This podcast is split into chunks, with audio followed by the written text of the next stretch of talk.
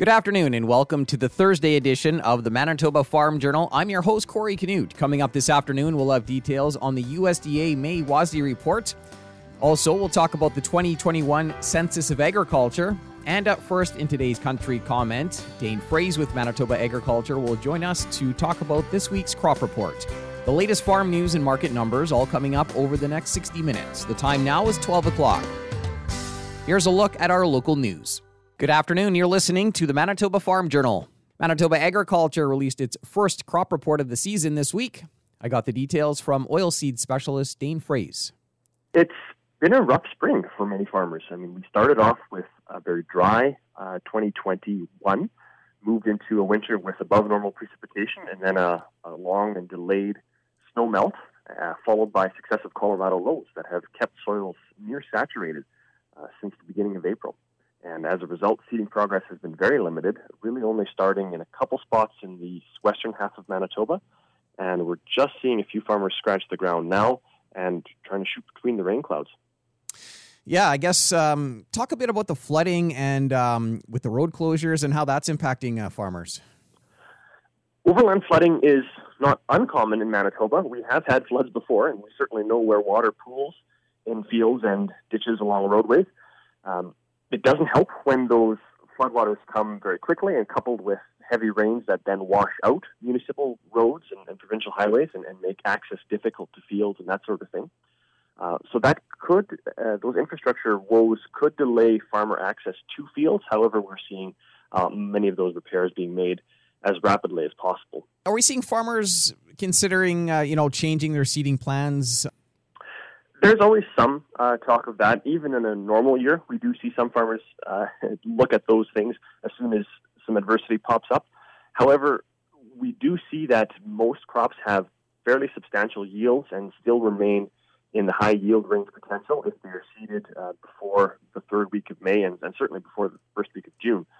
Um, so there will be some acres switched out of maybe some long season sunflowers, long season corn, maybe some longer season soybeans However, if we get into the ground in the next three to four days, I don't expect those changes to be too dramatic, um, but there certainly will be some. Uh, and depending on, on the future forecast, that will impact how much more canola or wheat we see. We have seen some uh, potato acres go in, right? That's right, mostly in the Carberry to Shilo area, uh, areas that were a little bit drier to start with, and um, ground was a little more workable. We saw some of those potato acres go in. However, there has been a start uh, in the Winkler area, so we are just starting to see that happening now. All right, and um, for people who um, you know do view the crop report here, t- talk about. There's a few changes here this year. Tell us a little bit about some of the some of the formatting changes. That's right. We um, had a lot of really great producer feedback and industry feedback over the past year.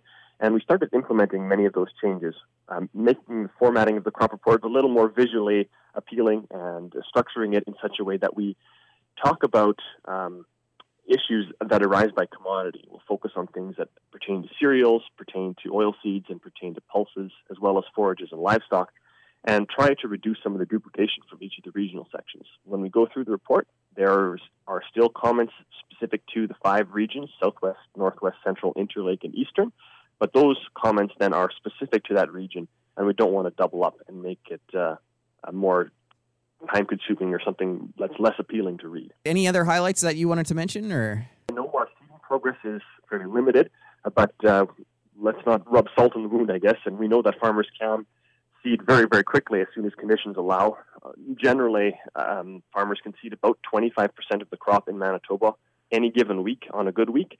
Uh, but given the time crunch, I expect that we will see that number rise rapidly as soon as uh, farmers are able to get in the field. That was Dane Froese with Manitoba Agriculture going over this week's crop reports. A look at what's happening in the markets this afternoon is coming up. Good afternoon. I'm Corey Canute. The president and CEO of Patterson Global Foods is one of 12 Manitobans chosen to receive the Order of Manitoba. In a news release, the province says Andrew Patterson has demonstrated a significant commitment to the province. In addition to the economic impact of PGF headquarters, he served for nine years as chair of the Cancer Care Manitoba Foundation, funded the Red River College Culinary Program, and the Urban Circle Training Center supporting Indigenous students. Patterson served 14 years as honorary colonel of the Fort Garry Horse, assisting military personnel and their families. The formal investiture ceremony is scheduled to be held July 14th at the Legislative Building. This week's crop report says provincial seeding progress sits at less than 1% complete, behind the five year average of 21%. Dane Froese is with Manitoba Agriculture. Been a rough spring for many farmers. I mean, we started off with a very dry uh, 2021 moved into a winter with above normal precipitation and then a, a long and delayed snow melt, uh, followed by successive Colorado lows that have kept soils near saturated uh, since the beginning of April. And as a result, seeding progress has been very limited, really only starting in a couple spots in the western half of Manitoba. And we're just seeing a few farmers scratch the ground now and trying to shoot between the rain clouds. The province announced a disaster financial assistance program this week. Bill Campbell is president of Keystone Agricultural Producers. Well, I think it's um, gratifying to note that the Manitoba government recognized and acknowledged the impacts of the recent weather events for agriculture and other sectors as well. Uh, and so we're appreciative that the Manitoba infrastructure announced this disaster financial assistance program at this time. And yesterday, Minister of Agriculture and Agri Food Marie Claude Bibeau announced an investment of over $543,000 to support efforts by the Canadian Meat Council to grow Canada's red meat exports. With funding under the Agri Marketing Program, the CMC will implement a global market strategy that aims to maintain existing markets and identify new opportunities to diversify trade. In collaboration with the Canadian Pork Council and the Canadian Cattlemen's Association, the CMC is undertaking activities such as trade advocacy missions, engaging with in market intelligence specialists, and arranging inspection visits by international officials to demonstrate compliance with food safety standards for export. That was a look at today's farm news. I'm Corey Canute.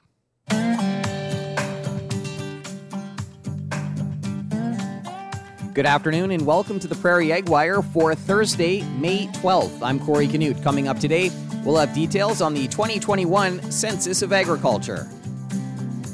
Statistics Canada released data from the 2021 Census of Agriculture this week. I got some of the details from Paulo Lobo. He's the unit head for the Census of Agriculture. The Census of Agriculture, uh, actually, its uh, launching day is the same time as the Census of Population. So um, in uh, 2021, um, all farm operators with uh, agricultural production would have been sent a um, questionnaire, and uh, we're very much uh, paperless uh, for the most part these days. So it's in an electronic form, format, and um, asking them a bunch of questions on their actual operations. Uh, what do they produce? What do they have? Uh, land holdings, uh, employees, um, the type of uh, marketing they do, whether or not they do organic, um, things of nature of such as renewable energy, uh, land practices, the type of uh, technology, um, and um, also um, sustainability. Uh, so there is quite a number of, of topics, um, including as well uh, environment, which um, you know sometimes uh, we almost forget, but uh, it's quite important as well. So all of these um, uh, topics are covered under the Census of Agriculture, and they would have received that um, at the same timing as the Census of Population. That's that's the way I like to explain it. It keeps it more uh, simple. So the cycle is every five years and um, similar to the uh, census of, of, the population, it has to go through all the, the formal approvals um, through the, the government and the Treasury Board and all of that. Wanted to, I guess, just dig into some of the numbers here. Um, wanted to talk a little bit about, I guess, the overall the the number of farms. Can you can you fill us in? You know, nationally, you know what we saw in, in terms of uh, farm numbers. Yes, of course. So uh, the number of farms actually for this census cycle uh, came out at uh, 189,874 farms. Um, what's important about that number is that uh, it's actually the smallest decline in 25 years. So it, it registered just under 2% at 1.9% uh, decline. Um, so that's quite um, interesting because, you know, um, in, in, a 25 year span, um, that's been the smallest uh, decline. Uh, in terms of general uh, trends, um, so 65%, um, so about two thirds of um, all farm operations can be found in three provinces. So those provinces are Ontario, Alberta, and Saskatchewan. Uh, Ontario would account for about 25%, uh, Alberta 22%, and Saskatchewan at 18%. Would you have a breakdown um, for the prairie provinces, Alberta, Saskatchewan, and Manitoba, on the uh, on the number of farms there? So for for Manitoba, um, for 2021 uh, census, you're looking at 14,553 farms operations, and uh, if you want to know historically how that compares in 2016, you would have been looking at 14,791. So uh, a very small decline. All right. And uh, Saskatchewan? Uh, so in Saskatchewan for uh, 2021 census, you're looking at 34,149 farm operations. So for 2016, uh, it would have been 34,523 uh, farm operations. So again, you're looking at a very small decline. And uh, just to wrap things up on this one here, um, if we can get Alberta as well. Of course. So for Alberta, uh, for the 2021 cycle, uh, you're looking at 41,558 farm operations. And uh, in how it compares to 2016, in 2016, it would have been uh, 40,638 operations. All right. Um, another um, issue here I wanted to talk about was uh, farmer age. Um, you know, what um, nationally, what, what did we see in terms of um, uh, farmer age? Well, that's also quite a, a, a great question um, because uh, the, the age trends uh, do vary uh, as we look from coast to coast to coast. So uh, farmers are uh, older in the east, uh, younger in the west prairies. in terms of national trends, what we're seeing is average age is 56 years. So that's an increase of uh, one year over the previous census cycle in 2016. In terms of median age, we're looking at uh, 58 years. So that's an increase of two years uh, from the previous census. Um, in terms of other trends that we're seeing, there is uh, older operators, uh, age 55 years um, of age or older. Um, there's uh, it's now registering at 60.5 percent, so that's a six percent point uh, increase. Um, in terms of uh, the other spectrum, looking at young operators, uh, it's 8.6 percent. It's down slightly from 9.1 uh, percent that was uh, registered in 2016 census cycle. What else can I tell you here about age? Um, operators aged um, from 35 to 54 um, are roughly account for 31.9 percent, and operators younger than uh, 35 is uh, is 8.9 percent. Wanted to talk a little bit about, um, I guess, the crops. Uh, you know, canola remain the top crop acreage in in Canada. Um, can you fill us on, I guess, on on some of the numbers there? I guess that was canola was the, was the top crop back in 2016 as well. Is that right? Uh, so uh, if we're looking at uh, canola, uh, that that is correct. So uh, from the previous uh, census cycle, so from 2016 to 2021, what we've noticed is just a, a, an increase of over eight percent. Um, in terms of uh, allocation, or if, if, we're looking at uh, specific provinces, I, I, gather you'd be interested again for the prairie provinces, Manitoba, yeah. Saskatchewan, Alberta. Yeah. Um, so, looking at historically, um, they all um, are very close to that national level. Uh, so you have Alberta that's over 8%, Saskatchewan that's over 8%, and Manitoba uh, is registering just under 7% uh, increases. That was Paulo Lobo, unit head for the Census of Agriculture. Stats Canada released details from the 2021 Census of Agriculture this week. That's it for the Prairie Ag Wire for today. If you have any questions or opinions to share, send them to us by email, thefarmdesk at goldenwest.ca. I'm Corey Canute. Thanks for listening and have a great afternoon. The Prairie Ag Wire will return tomorrow on the Golden West Farm Network. Time now for a look at the farm calendar. Agriculture and Agri-Food Canada has established an e-commerce resource hub where Canadian agri-food companies can access resources to take advantage of global opportunities to sell products online. The sessions conclude June 6th. Each week covers a different topic. You can register on the Manitoba Agriculture website. The 2022 Spring Farmers Market Coordinator Gathering is planned for tomorrow in Winnipeg. The gathering will include workshops, lunch, solution mill, as well as time to connect with fellow coordinators. Get all the details with Direct Farm Manitoba. And Manitoba Forage and Grassland Association is putting on a fence and water solutions workshop June 1st. The cost is $30 and you can register on the MFGA website. Continuing with the Manitoba Farm Journal here on this Thursday afternoon, the USDA released its May WASDE report this morning. Dan Basse is president of Ag Resource Company in Chicago. The report was non bearish. Maybe that's the best way to state it. Uh, there wasn't any glaring surprises, though the USDA put headlines out that indeed it's going to struggle like the rest of us trying to understand the uh, Russian aggression against Ukraine, the war, if you will, and what it means to trade from the Black Sea. That being said, they uh, they put the U.S. wheat crop at 1.729 billion bushels. Uh, that's going to be, of course, uh, uh, you know, a, a, production number that's up from last year. But end stocks are projected at 619 million bushels. That's down from last year's 655. The U.S. farm price for wheat uh, is a record high, 1075 a bushel. Never before has the U.S. seen such a farm gate price. And the same on corn. They put the uh, U.S. farm gate price at 675 a bushel, uh, also a record high, at least for the May report.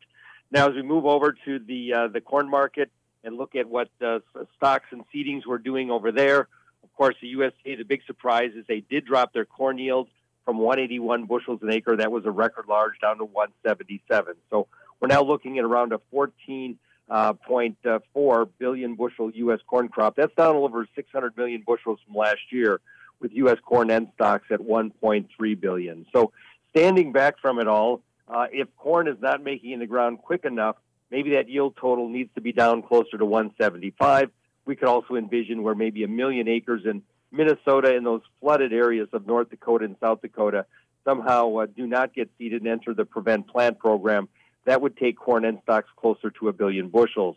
Uh, as we look at soybeans, uh, very close to expectations are also a record large crop over 4.6 billion, planted acreage being 91 million, yield unchanged at 51 and a half, and there they gave us end stocks of 310 million bushels.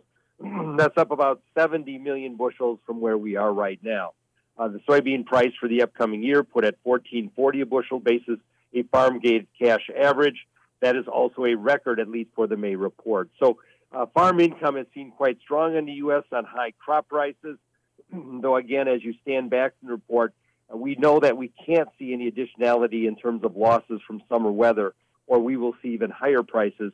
The market will probably stay well supported until we know U.S. corn yield and soy- soybean yield down the road and until we get spring wheat and at least some of those other spring crops planted across the northern plains. Report generally taken as bullish by the market, but again, uh, weather will be the key in weeks to follow. Uh, back to you, Corey. Have we seen uh, much seeding in the U.S. yet? We have. We are finally getting at the seeding here in the last couple of days. Farmers probably through Sunday will be down will be done to about 42 to 45 percent of their corn crop, meaning that half the crop will be planted after the optimal dates.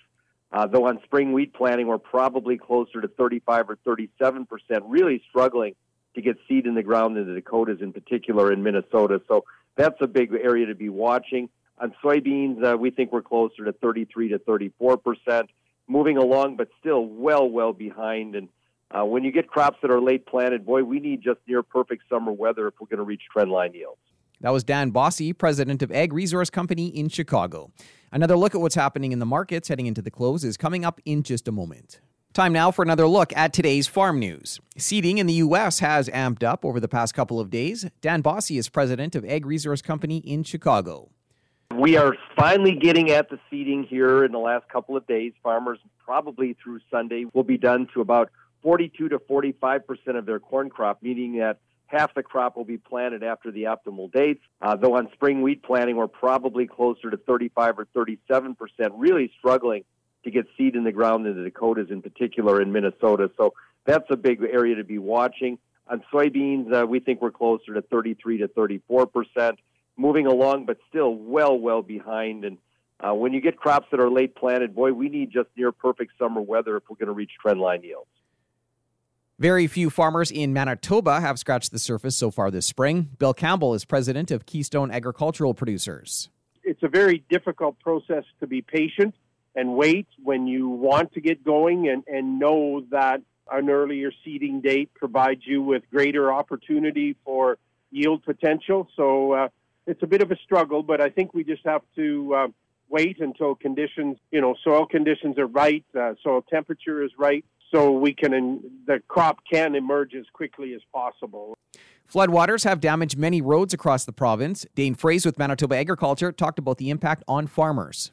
Overland flooding is not uncommon in Manitoba. We have had floods before, and we certainly know where water pools in fields and ditches along roadways. It doesn't help when those floodwaters come very quickly and coupled with heavy rains that then wash out municipal roads and, and provincial highways and, and, make access difficult to fields and that sort of thing. Those infrastructure woes could delay farmer access to fields. However, we're seeing um, many of those repairs being made as rapidly as possible.